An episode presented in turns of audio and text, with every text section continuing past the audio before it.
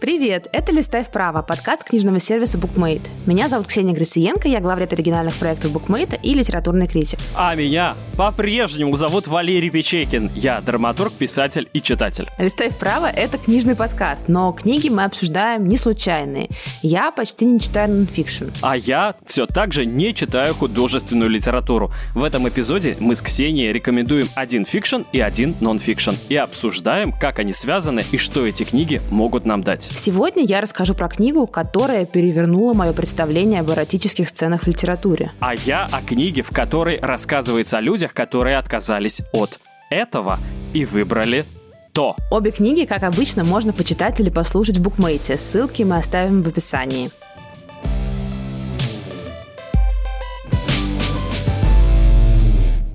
Сегодня я рассказываю про книгу, которая называется «Книга о бесценной субстанции». Ее написала Сара Грен, перевела с английского Евгения Савина, а выпустила издательство «Инспирия» в 2023 году, то есть в этом. В этой книге есть все, что любит типичная миллениалка и, возможно, ты, Валера Печейкин. Я типичная миллениалка, да, конечно. Потому что там есть писательство, там есть колдовство, там есть путешествие, и там, естественно, есть секс. Я бы даже сказала, что то эта книга напоминает что-то среднее между фильмами «Девятые врата» и «Широко закрытыми глазами». Сара Грен рассказывает о том, как двое букинистов ездят по всему миру в попытках заполучить редчайший гримуар. Он называет это, собственно, «Книга о бесценной субстанции». Книгу можно продать за огромные деньги, а можно, например, совершить все ритуалы из нее и получить безграничную власть. Ну, в общем, что тебе больше нравится. Но герои оказываются довольно алчными и решают решают и рыбку съесть, и книгу прочитать, так что пока они ищут оригинал, они то ли забавы ради, то ли из любопытства, то ли потому, что действительно хотят стать властелинами мира, выполняют все нужные ритуалы, которые описаны в книге, и они довольно откровенные. В твоей книге все ищут секс. В моей книге его никто не ищет. Ее написала Анджела Чень, она называется «Книга о сексуалы. Почему люди не хотят секса, когда сексуальность возведена в культ». В 2023 году ее выпустило издательство «Бомбора» и перевела Татьяна Глазкова. Вот ты, когда представляла свою книгу, сказала, что в ней есть писательство, колдовство, путешествие и, естественно, секс. Вот Анджела Чень с тобой не согласна. Она считает, что секс это естественно, но не для нее. Кто она такая? Она научный журналист из Калифорнии, сама родом из Китая, и вот в Америке она написала такую книгу. Книгу, на мой взгляд, революционную, потому что она напомнила мне сначала советские книги по научному атеизму. Но вот в советских книгах книгах говорилось, что Бога нет вообще, то есть ни у кого, даже если ты в него веришь, то его нет. А Анджела Чень говорит, что секса нет у нее конкретно, вот именно у нее. И у многих других людей, которых она исследует, опрашивает и о которых она рассказывает. Поэтому, в конце концов, эта книга напомнила мне какую-нибудь книгу о вегетарианстве или даже веганстве. Она пишет, что от секса можно отказаться, как от мяса, потому что он не обязательно полезен для здоровья, а если в нем есть что-то полезное, то все это можно восполнить как бы через другие продукты, через разные социальные практики, книги или просто взять из общения, как вот мы с тобой общаемся, и вот прямо сейчас, во время записи нашего подкаста, я хочу, Ксения, начать с теста. Опять? Да. Есть постеры Stop Animal Testing. Мне кажется, нужно уже сделать постер Stop Ксения Тестинг. Вопрос. Отвечай первое, что придет тебе в голову. Готово? Наверное, да. Секс или торт? Торт. Ты асексуал. Жесть. А потому что асексуалы говорят I had rather eat a cake, то есть я лучше съем торт, и говорят, что вместо секса можно заняться много чем на свете. И Чень рассказывает о людях, которые долго шли к этой очень простой фразе, к этому выбору между сексом и тортом, между сексом и всем остальным, между книгами, в которых движок — это секс, как в твоей книге, и книгами, в которых все замешано не на сексе. Оказывается, такие книги тоже есть. И когда госпожа Чень их перечисляет, я с удивлением и трепетом, и даже ужасом стал обнаруживать там многих любимых авторов. Я все-таки влезу и оправдаю себя. Секс для меня абсолютно доступная опция, а торт нет торт я себе не разрешаю есть, а сексом я себе заниматься разрешаю. Поэтому, конечно же, я выберу запретный плод, то есть торт. Что у тебя было последним, Ксения? Торт или секс? Торт, кстати. Да ты почетный асексуал! Довольно смешно, потому что Антон забыл мне на день рождения 6 апреля подарить торт со свечками. Я очень расстраивалась из-за этого. И позавчера он мне подарил торт со свечками, и я задувала свечки, загадывала желание. Я недавно говорил с одним своим знакомым, я поставил перед ним тот же вопрос, секс или торт. Ну, я ему рассказал, что читаю такую книгу. Он человек, ну, как скажем, пожилой, ему там за 60. И он сказал, Валер, вот честно, торт. Потому что не опозоришься. Даже если жена узнает, не будет проблем.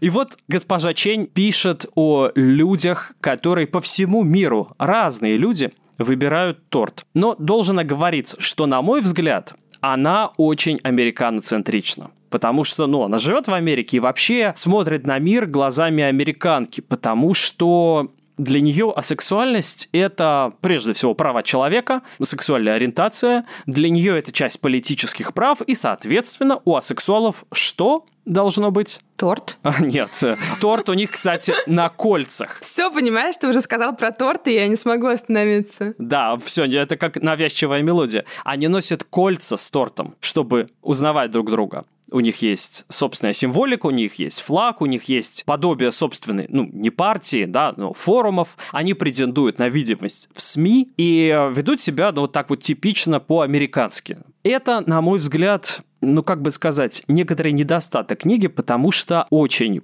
про американский взгляд, и она выглядит так, как будто до сегодняшнего дня, до момента написания этой книги, а сексуалов как будто не было. Как будто их не было вообще в принципе в истории. Ну да, это правда. Как будто бы всем навязывается секс как религия, секс как некоторое обязательство. Если ты не занимаешься сексом, ты не здоров. Да, и вот об этом, обо всем Чень рассказывает в книге, я об этом сегодня тоже расскажу. И у меня к ней, как я сказал, всего лишь одна претензия, что она делает асексуальность чем-то вроде, знаешь, такого химически чистого вещества, которое она выделила в лабораторном виде и показала нам с тобой. Но это в то же время и очень интересно. Кстати, мне знаешь еще, что это напомнило? В Древней Греции не было у греков числа ноль. То есть самой концепции ноля не было, потому что, ну, он не укладывался в философию. Он пришел позже вместе с восточной математикой, с восточными концепциями. И вот это действительно уникальное, ну, как бы открытие, что ли, чень о том, что асексуальность существует как чистая концепция, как некий ноль в системе координат сексуальных отношений. Как бесценная субстанция в книге Сары Грен как раз. Ах, как подхватила. Ну давай, рассказывай. Да, ловко получилось.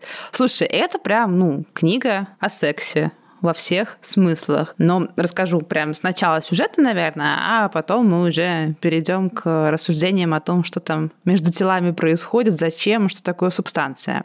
В общем, это книга о писателях. Главная героиня – бывшая писательница, ее зовут Лили Альбрехт. Еще там есть странная лавка. Я очень люблю такие сюжеты. Как ты помнишь, в Марке Эзре Рагима Джафарова была такая история. Я очень люблю сериал «Магазин работает до наступления тьмы» Дарьи Бабылевой, которому мы, кстати, сейчас готовим второй сезон. И вот все эти истории про такие загадочные, непонятные магазинчики очень мне нравятся. А Лили Альбрехт тоже занимается чем-то подобным. Она продает букинистические книги. Она ищет какие-то редкости, куда-то их перепродает. В общем, круто разбирается в таких делах. Но при этом у нее довольно рутинная и однообразная жизнь. Она сама это признает, она называет свое существование довольно серым. Плюс у нее случилась личная трагедия. Несколько лет назад у нее молодой муж, с которым она была в прекрасных отношениях, они любили друг друга просто сумасшедше, он заболел ранней деменцией. И сейчас он практически в вегетативном состоянии находится, за ним ухаживает сиделка, и все это напоминает э, немножко пловцов. В рассуждениях о том, как это все тяжело, и прям вот начало книги ты вообще не веришь веришь, что эта книга будет,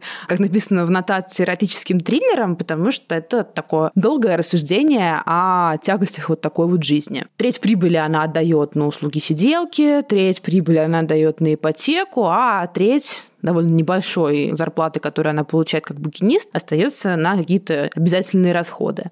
Жизнь у нее не пестрит событиями, она иногда и даже скорее редко встречается с мужчинами. Ей это не приносит большого удовольствия, потому что, ну, она все еще любит своего мужа, несмотря на то, что с ним она уже давно даже не разговаривала, он ничего не может сказать. И вот внезапно все меняется. Лили узнает о неком загадочном фолианте. Фолиант называется «Книга о бесценной субстанции». И это чуть ли не самая мощная оккультная книга. Она может дать хозяину безграничную власть, она может исполнить любое твое желание, и никто, в общем, даже до конца не знает, какие границы и возможности предоставляет эта книга. За ней охотились разные политики, из нее умирали, ее пытались уничтожить, какая-то копия там сгорела в лондонском пожаре, и сейчас ее стоимость оценивается в сумму с шестью нулями. И это, конечно, сумасшедшая возможность для Лили. Она сможет изменить свою жизнь. Она надеется даже, что она там, найдет какие-то деньги в таком случае на экспериментальную терапию для своего мужа, сможет его излечить. В общем, у нее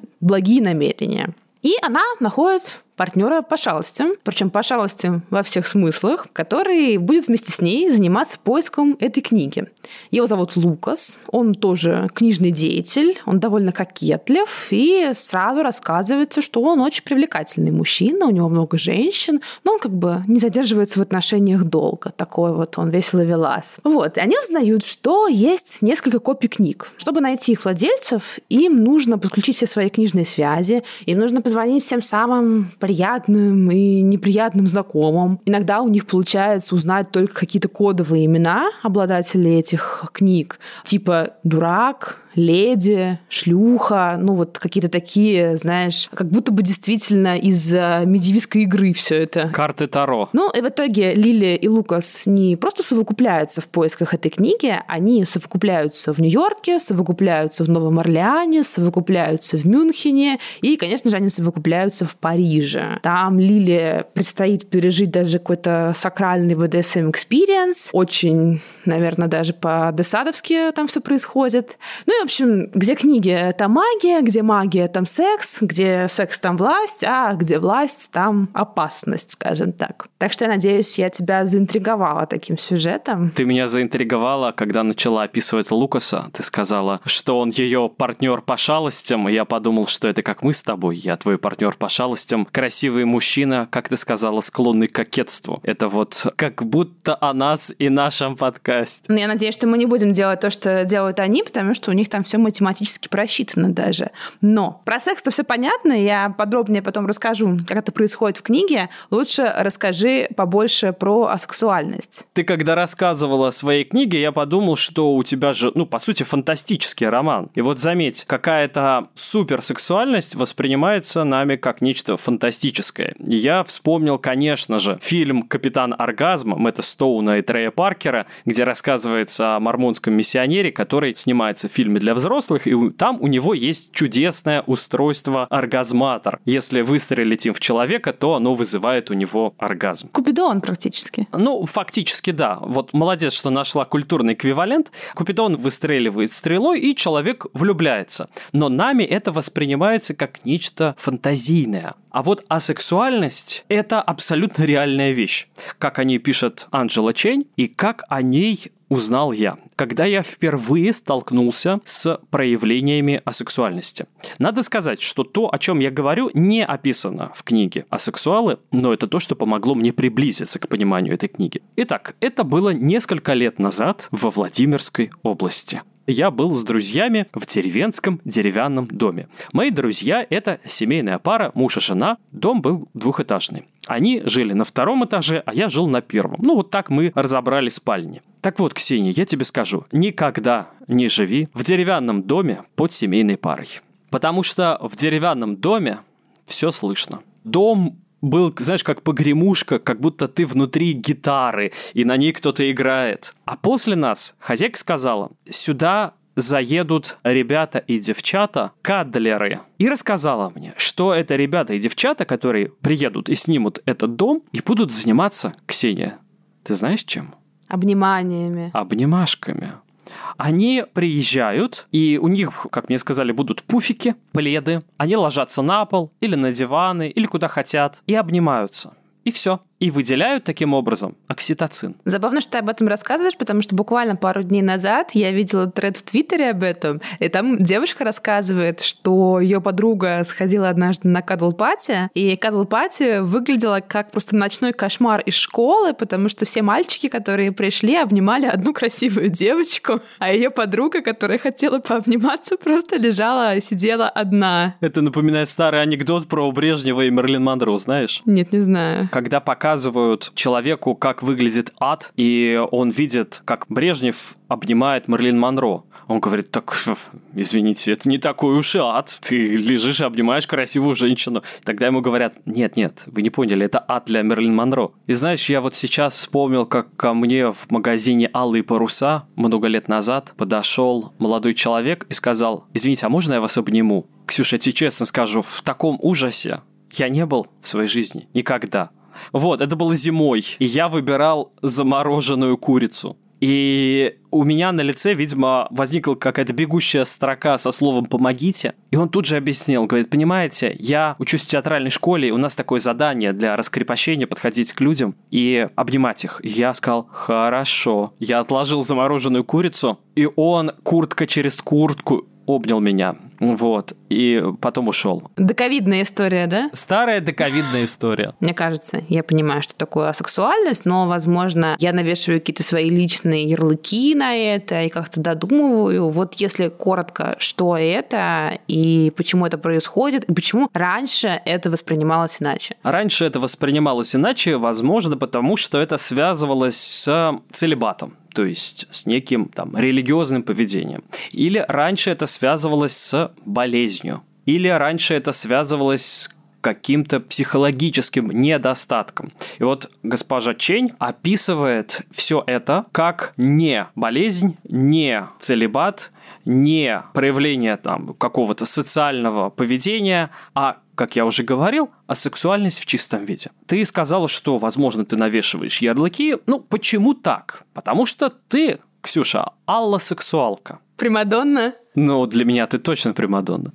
А аллосексуалы – это люди, которые считают, что секс – это некое предустановленное свойство живых людей. Что вот все люди хотят секса. Ну, типа стремления к размножению. Анджела Чень, да, считает, что это не так. Что асексуальность, она не перечеркивает, не отрицает ни семью, ни детей, ни даже возможность заниматься сексом со своим партнером. Поэтому стоит взглянуть, например, на флаг асексуалов. И вот этот флаг состоит из разных полос. Там есть черная полоса, это полная сексуальность и отказ от физических отношений, но там есть серая полоса, так называемая грей-зона. Это когда ты, например, занимаешься сексом со своим партнером, потому что он этого хочет. Ну, или потому что вы решили запланировать ребенка. Есть белая полоса, которая означает наличие физических желаний, но сознательный отказ от них. Ну, типа целебат как раз. Ну, да, например. И есть фиолетовая полоса, которая описывает то, что я уже сам описал. Это такое место, куда можно прийти и общаться с людьми вне сексуального контекста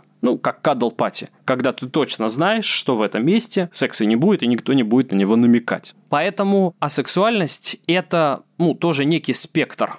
Кроме того, ты можешь стать асексуальной, и ты можешь отказаться от асексуальности. Поэтому, Ксения, все в этом смысле текуче. А я для того, чтобы лучше подготовиться к нашему эфиру, на маркетплейсе заказал вот такой последний значок. Видишь, что здесь написано? Угу, асексуал. И когда я заказывал его на маркетплейсе, я увидел, во-первых, что он последний значок, то есть все остальные разобрали. А во-вторых, я его заказал и тут понял, что это единственный товар в моем заказе. И тогда я решил срочно туда что-то добавить, чтобы не прийти вот в пункт выдачи заказов и не забрать... Сексуальную игрушку. Это была первая мысль. Думаю, надо добавить туда вот то, что ты сказала. Потом думаю, да нет, ну что это такое, как будто батарейка. Понимаешь, а сексуал и сексуальные игрушки. Что, минус на плюс. Ну, спектр как бы широкий. Потом думаю, не, ну это как странно. Покажу себя себя с другой стороны и добавил Доместос. Что чтобы очищать свои грязные шутки. Да, я добавил чистящее средство. Ну, не переживай, я надеюсь, что чистящее средство было запаковано, и продавец мог подумать, что на самом деле это сексуальная игрушка.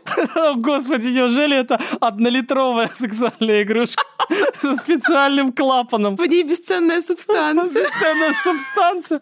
Называется туалетный утенок. Чё почем у твоих героев по сексуальности? Они явно не асексуалы, но, может быть, они аромантики. А романтики это такие люди, которые не влюбляются. То есть они могут чем-то заниматься, но без любви. Нет, они и романтики, они и сексуальные. Все у них есть. Это прям настоящий оккультный эротический триллер, поэтому там магия любви есть во всех проявлениях. Я бы сказала, что это, наверное, история о сексе и власти, причем власти над миром, над собой, над чужим телом, ну, очевидно, и о том, как с помощью секса можно творить магию, и как такая дьяволическая сделка с чем-то потусторонним приводит к довольно плачевным последствиям. У Лили с сексом все было довольно-таки неплохо до того, как ее муж заболел. У них была прекрасная сексуальная жизнь, они были довольно открытые в разных проявлениях, они много всего пробовали, и прям у них все было прекрасно. Она с удовольствием это вспоминает, но там, когда она после того, что случилось, пыталась находить новые контакты с другими мужчинами, это было лишено некой магии. Зато с Лукасом происходит иначе. Лукас как будто бы знает, что нужно делать, и Лукас заставляет ее посмотреть иначе на секс. И когда она снова начинает вести половую жизнь, она признается, что она даже забыла, как это делать. То есть она сидит сверху на своем партнере и не понимает, как двигаться. Хотя, ну, как будто бы у нее были какие-то контакты. Ну, как заниматься сексом по-настоящему, она забыла. То есть получается, что она не только исследует собственную сексуальность, она, в принципе, заново узнает секс. И пока Лили и Лукас ищут книгу о бесценной субстанции, они воплощают в жизнь эротические ритуалы из нее. Сама книга представляет собой описание вот неких ритуалов. И ритуалов пять, все они связаны с сексом, а точнее с жидкостями и разными секрециями, которые, в общем, выделяются во время секса. Начинается все с пота, а заканчивается кровью. И, судя по всему, предыдущие владельцы книги останавливались на четвертом этапе. Как мы уже обсудили с а, нашей прекрасной редакторкой Элизой, я не буду поднимать возрастной ценз этого выпуска, но скажу, что речь идет о довольно специфическом и редком виде женского оргазма. И Лили Лука ставит себе такую непосильную, но, как потом оказывается, вполне посильную задачу это сделать. И все это, конечно, сопряжено постоянно с чем-то таким сакральным и диваническим, потому что, например, после каждого ритуала, после его выполнения, Лили являются какие-то странные мистические видения. И с каждым разом она все больше ощущает, что книга заполняет все ее мысли и чувства, и она, как бы это банально не звучало, она становится такой рабыней этой книги. И мы это видим, мы понимаем, что она где-то переступает через себя, она исследует свое тело так, как раньше она не позволяла себе исследовать, она позволяет людям делать с собой то, что она раньше не делала, и все это только потому, что ей с каждым кругом всего вот этого происходящего хочется все больше дойти до конца и, в общем, исполнить какое-то свое желание. Но об этом мы узнаем в конце, спойлерить не буду. При этом мы постоянно наблюдаем там не только за какими-то эротическими взаимодействиями между Лили и Лукасом, мы наблюдаем за там, действительным развитием их романтических отношений. Они постоянно вместе, они много разговаривают, и, в общем, все атрибуты какой-то такой романтики у них тоже есть. И в связи с этим я хотела у тебя спросить как раз про связь асексуальности и любви есть ли какое-то понимание о сексуальной любви? Это платоническая любовь или что это? Чень упоминает слово «любовь», когда она упоминает Александра Блока. И его слова «только влюбленный имеет право на звание человека», писал русский поэт Александр Блок в 1908 году. И вот Чень рассказывает, разумеется, в том числе о любви, но говорит, что все эти штуки, ну, знаешь, как элементы, которые могут быть связаны, но не обязательно. Ты сказала про любовь, ты сказала про Платона. Она вводит понятие квир-платоники, ну, даже не вводит, а использует его. И это действительно довольно сложная книжка, если ты смотришь на любовь и на секс как нечто равное. И вот эта книга действительно напоминает некую таблицу Менделеева, но только такую таблицу Чень своеобразную, где она старается все эти понятия разделить как элементы и показать, как они могут смешиваться и как они могут разделяться.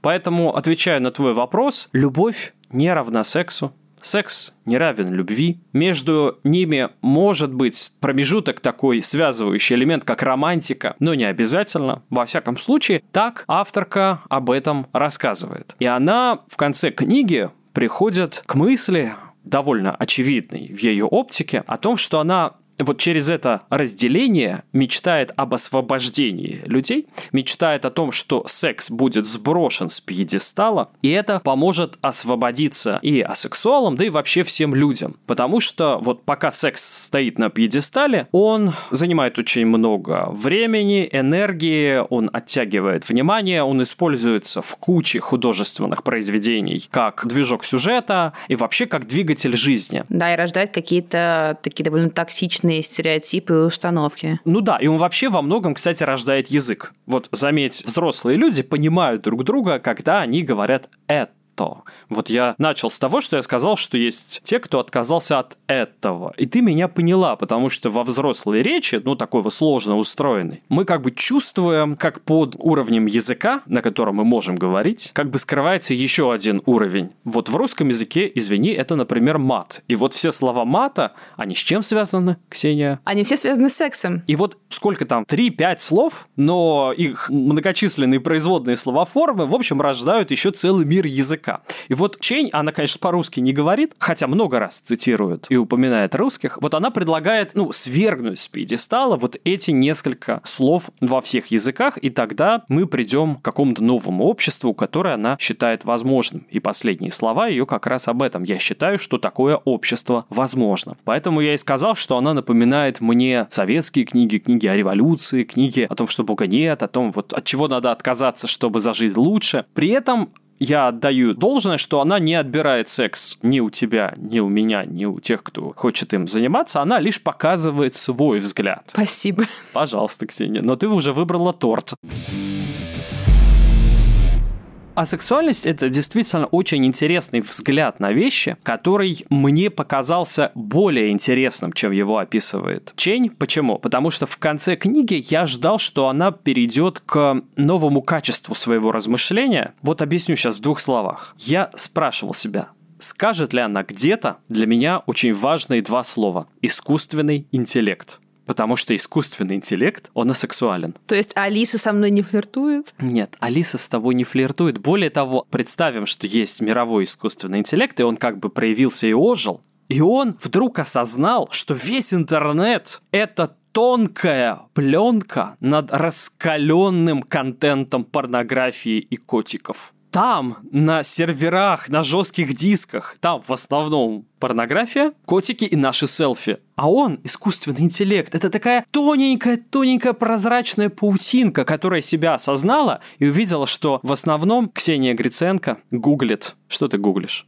Но рецепт торта, как мы выяснили. Тебе лучше не знать. Так вот, Анджела Чейн, к сожалению, не перешла к этому, может быть, еще перейдет, но это очень интересный вопрос о том, что асексуальность присуща искусственному интеллекту. Она может быть присуща человеку будущего, если трансгуманисты окажутся правы, и мы действительно сможем радикально продлевать жизнь. И, предположим, если деторождение будет происходить не только через женщин, ну и еще каким-то образом. То есть ребенок, предположим, скажем, может рождаться в специальной там биокапсуле. Вот мне этого немножко не хватило, потому что есть, знаешь, такой эффект партсобрания. Когда ты присутствуешь на съезде асексуалов, и все сидят под флагом, все надели кольца, и все ждут, когда лектор закончит и пойдут есть торт. А она сама асексуальна? Да, она сама идентифицирует себя как асексуалку, и рассказывает об интервью с другими людьми, и, конечно, она смотрит американский телевизор, и вот в этом телевизоре, понимаешь, недостаточно представлены асексуалы. И если представлены, то неправильно, как в сериале «Доктор Хаус» есть известная среди асексуалов серия «Лучшая половина»,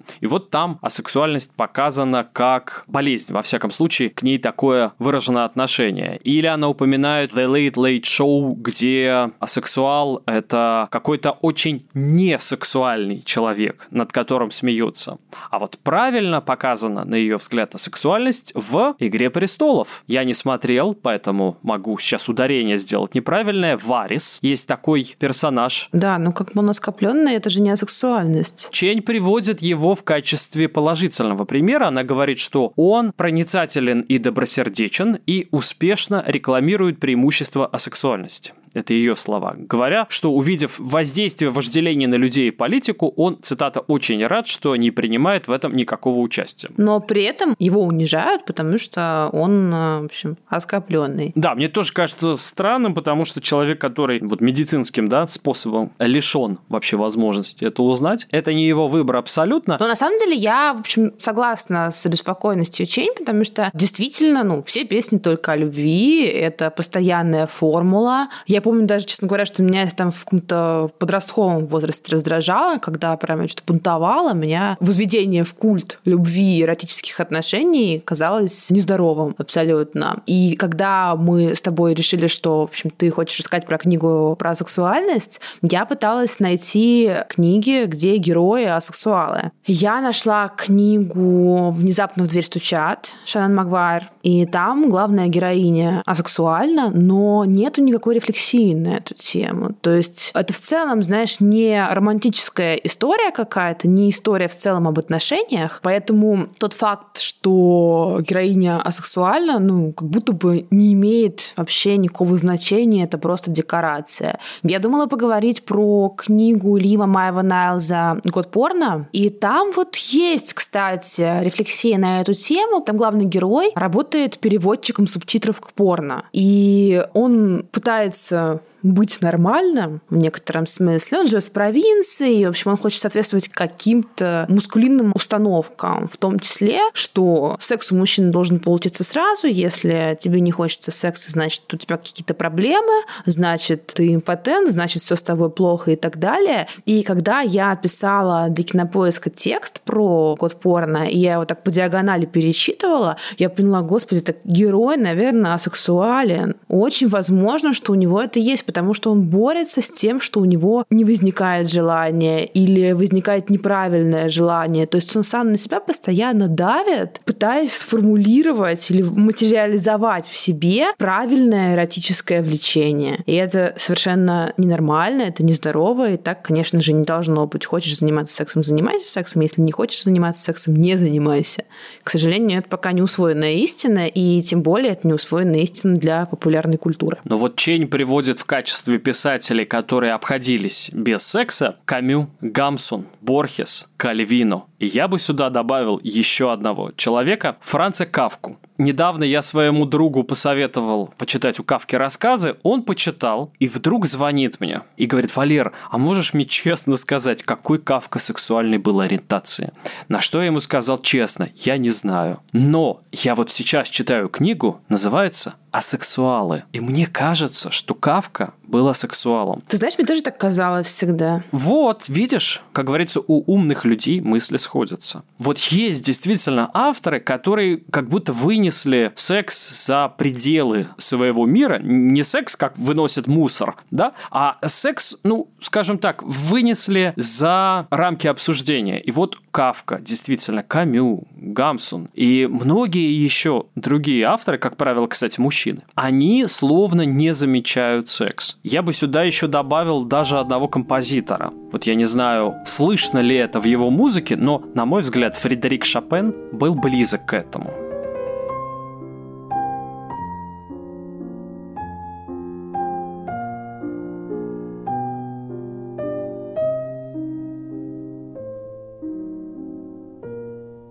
При этом есть же огромный сегмент эротической и сентиментальной прозы. Ее очень много читают, ее очень много читают в России, но вся эта проза, она прям низкого качества. И меня это всегда поражало. То есть главная функция этих книг — описать секс. И с этой функцией они абсолютно не справляются всегда, потому что секс описан плохо. Я вот уже много писала в запрещенной сети, что я читаю трилогию Скарлетт Сенклер про Аида и Персифону. Ну, знаешь, вот мне хотелось такое, получить некоторое guilty pleasure. Мне хотелось больше даже скорее изучить, почему такие книги популярны, но я вовлеклась, прикольно, интересно, но секс-то просто невыносимо кринжовый. Это читать и слушать невозможно. Я там иду по улице с наушниками и аудиокнигой, и я прям, бывает, останавливаюсь и смеюсь, потому что думаю, господи, ну что было в голове, во-первых, у самой Скарлетт Сент-Клэр, во-вторых, у переводчика, который занимался этим текстом,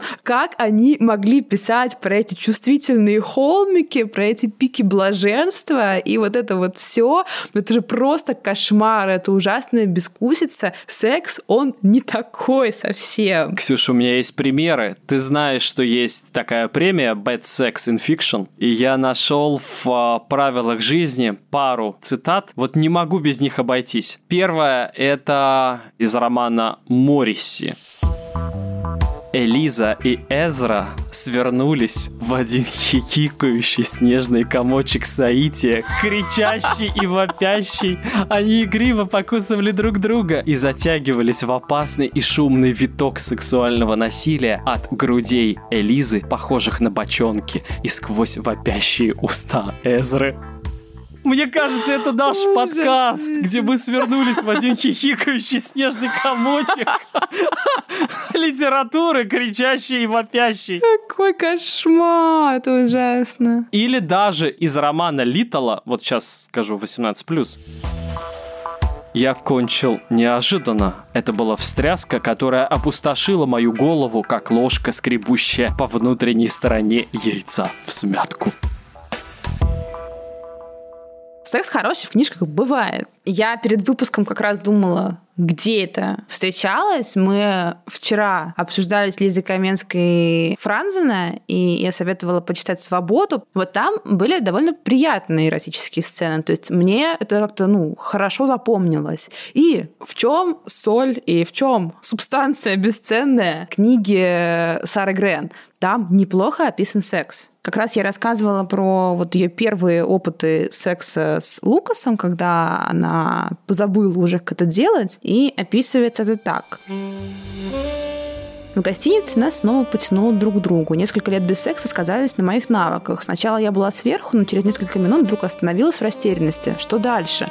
Двигаться вперед-назад или вверх-вниз? Нужно ли смотреть в глаза, издавать какие-то звуки? Я совершенно забыла, как это делается. Почувствовав мое замешательство, он поднялся, перевернул меня и лег сверху. Постепенно тело начало вспоминать. Полузакрытые от наслаждения глаза Лукаса ясно давали понять, что все идет как надо. Это было прекрасно, хотя поначалу немного болезненно и пугающе. Я боялась, что что вот-вот развалюсь на части. Вскоре он пробормотал «вот черт» и кончил мне на живот и грудь. Затем с удовлетворенным вздохом перекатился на бок и виновато на меня посмотрел. «Извини, нужно было спросить». «Мне понравилось», — улыбнулась я. Мы заснули разгоряченные ноги.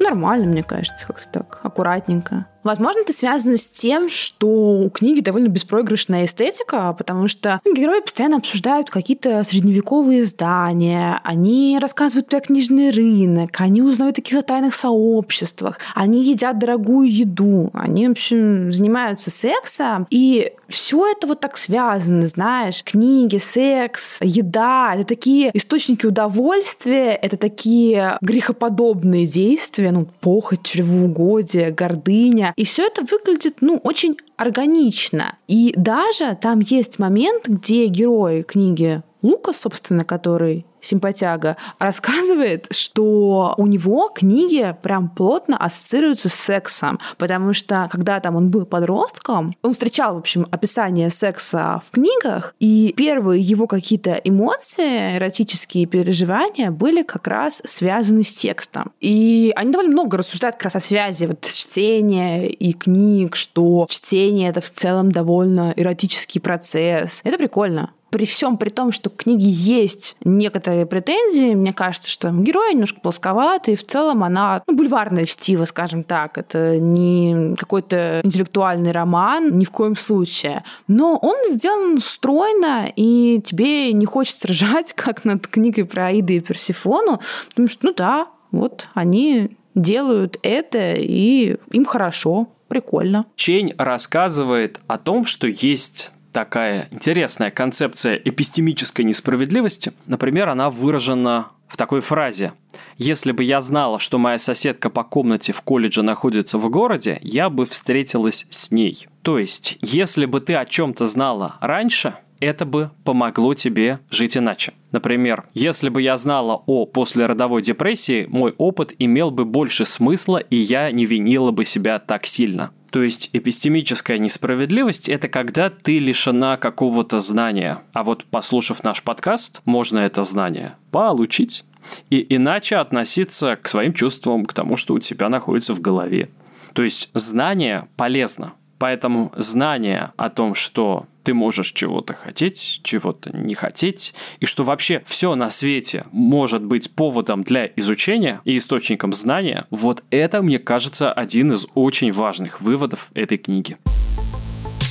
Напоминаем, что и асексуалов, и книгу о бесценной субстанции можно прочитать в букмейте. Ссылки ищите в описании. А наш подкаст есть везде, где только могут быть подкасты. Яндекс Музыка, приложение Букмейта, Apple подкасты, Google подкасты, CastBox, YouTube и прочие платформы. На всех этих платформах можно ставить нам лайки, подписываться и писать отзывы или комментарии. Мы за ними внимательно следим и радуемся всем комплиментам. С вами был подкаст Букмейта «Листай вправо» и его ведущие Ксения Грициенко и Валерий Печейкин. А этот эпизод вместе с нами делали продюсер Бетси Исакова, редакторка Лиза Каменская и звукорежиссерка Лера Кусто. А может быть мы в конце засмеемся, как два смеющихся комочка?